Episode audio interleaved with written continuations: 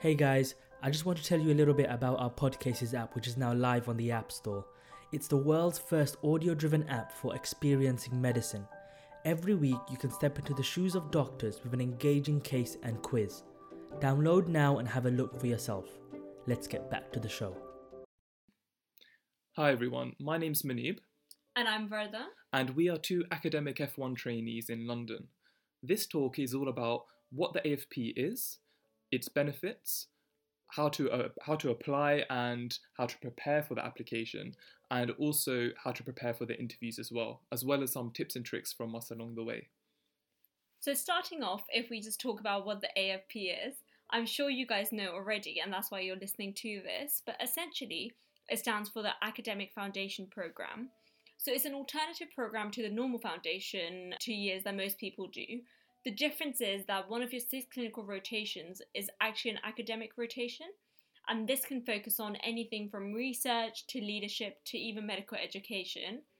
In some deaneries, it may not be its own distinct rotation, but instead be spread over the entire FT year where you do two days of academic work per week. There are many different benefits. For example, it allows for dedicated time to work on your research, teaching, and leadership skills. Obviously, you can do this in your normal foundation program as well, but you usually have to do this out of working hours and you may not be as supported. It also means that you have specific teaching, which is for academic trainees, and you have a dedicated supervisor who works with you over the kind of over the two years.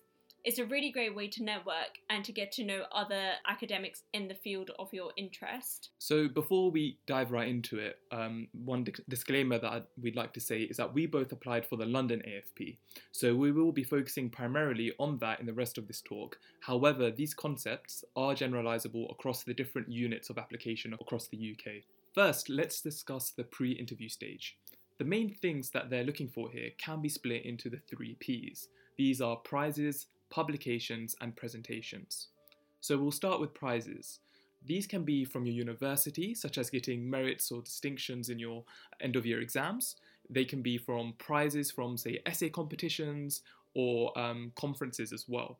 So keep an eye out from your universities for any opportunities they might have, and also from the different royal colleges for any essay competitions and things like that that they offer. Uh, Verda, do you have any tips for this? Um, yeah, I would say it's actually quite worth getting in touch with the admin team at your university as well, because sometimes you might have certain prizes that they don't even tell you about, or you may have forgotten about. So, for example, SSC prizes. Um, so I'd say maybe just drop them an email and see what they think. Um, and leading on nicely from this, we then move on to the second P, which is for presentations. So these can be poster, oral, or, for example, given the current climate, virtual conferences as well. Um, so these can be based on any research you've done, any audits, any quality improvement projects, or any SSCs. Um, they must be for national or international conferences to count for the London application, but for other units of application, I know they may be able to accept from other kind of regional conferences as well. Sometimes it's really good to look back on your SSCs and see if you can present any work that you've done in a poster, for example, or any of your BSc work as well. Um, and always keep an eye out on the Royal College website to see when they're hosting these conferences. Definitely, with these royal colleges, they usually almost always have a student category, and these can be quite easy to get your work accepted into. And on top of that, they usually give prizes for the best presentations, so it's definitely worth a look. And finally, we have publications. So now we know that these can be quite difficult, and the interviewers know this as well, so don't feel overwhelmed. If you are able to secure any publications, and that's great. And one method that we would suggest, if you don't have any, is that you can look into writing letters to the editor. So, this is when you respond to a published article with your own thoughts and views on that piece of work. Now, our advice would be to focus on medical education journals because they value medical student opinions on their pieces.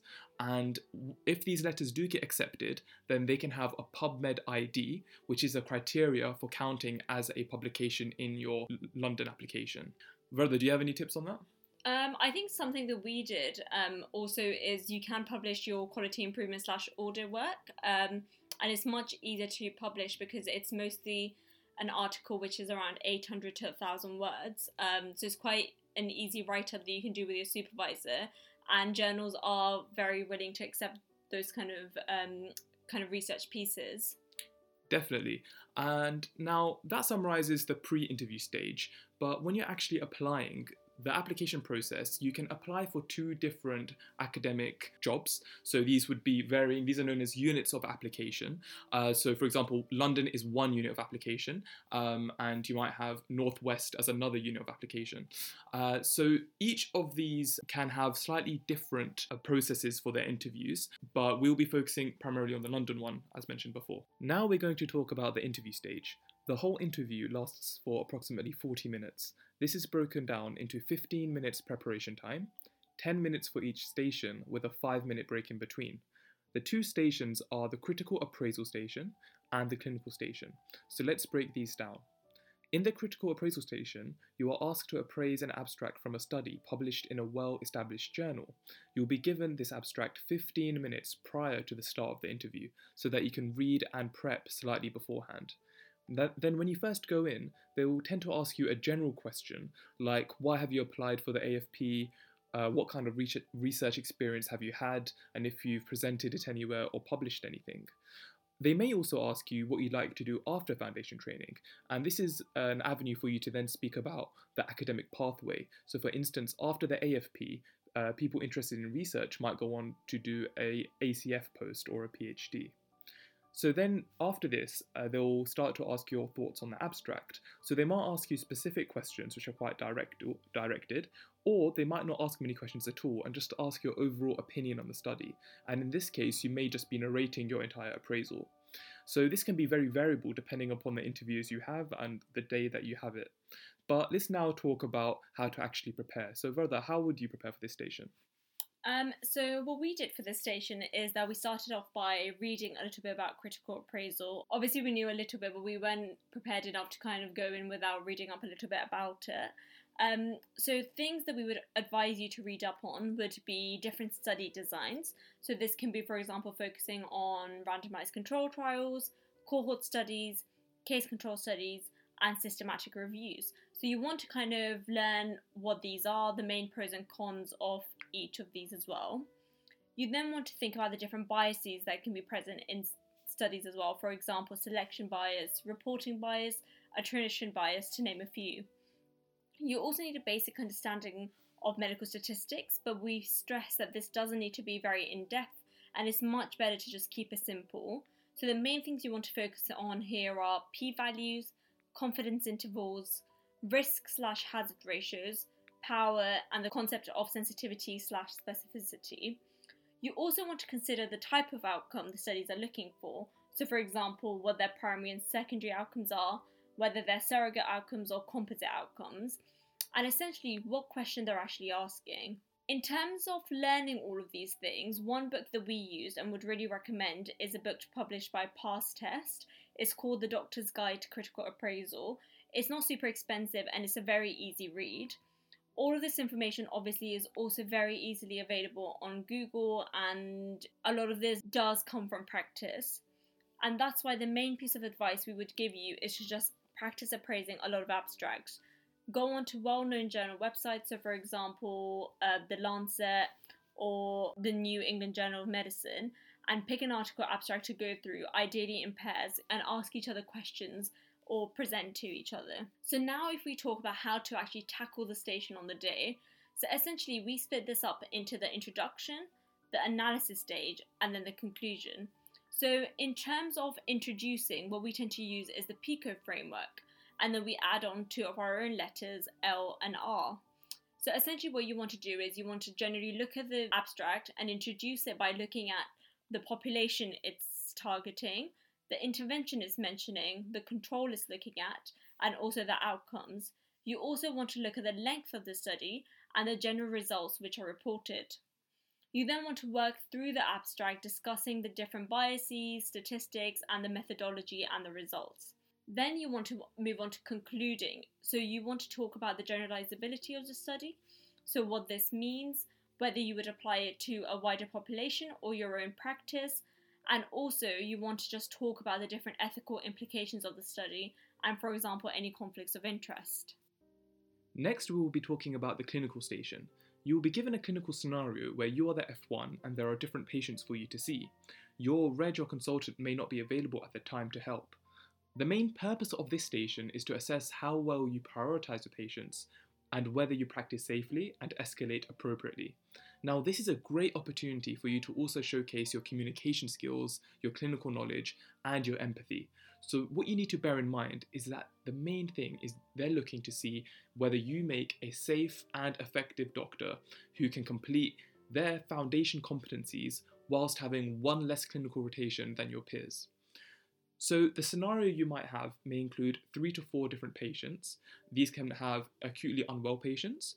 You may have one which is a communication based scenario, such as dealing with a patient complaint, or an ethical scenario, such as a confidentiality issue. Now, the first step is to prioritize who you would see. To do this, you need to remember that patient safety is your primary concern, so you should triage based on this. We advise using a simple A to E approach. For example, let's say you have two patients. One is an elderly gentleman whose blood pressure is dropping, and another is a patient who's developed stridor.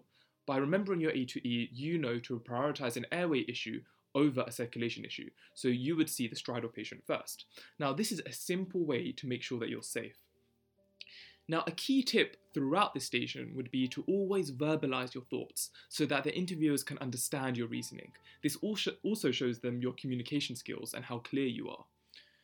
So, once uh, you then choose a patient, you may be asked, you know, how you'd go about assessing them. So remember, before you actually go to see them, to gain as much information beforehand. So, for example, over the phone, you could ask the nursing staff why the patient was admitted, what their news trend is, and you could ask them to begin uh, retaking some observations or getting vascular access or doing an ECG, for example.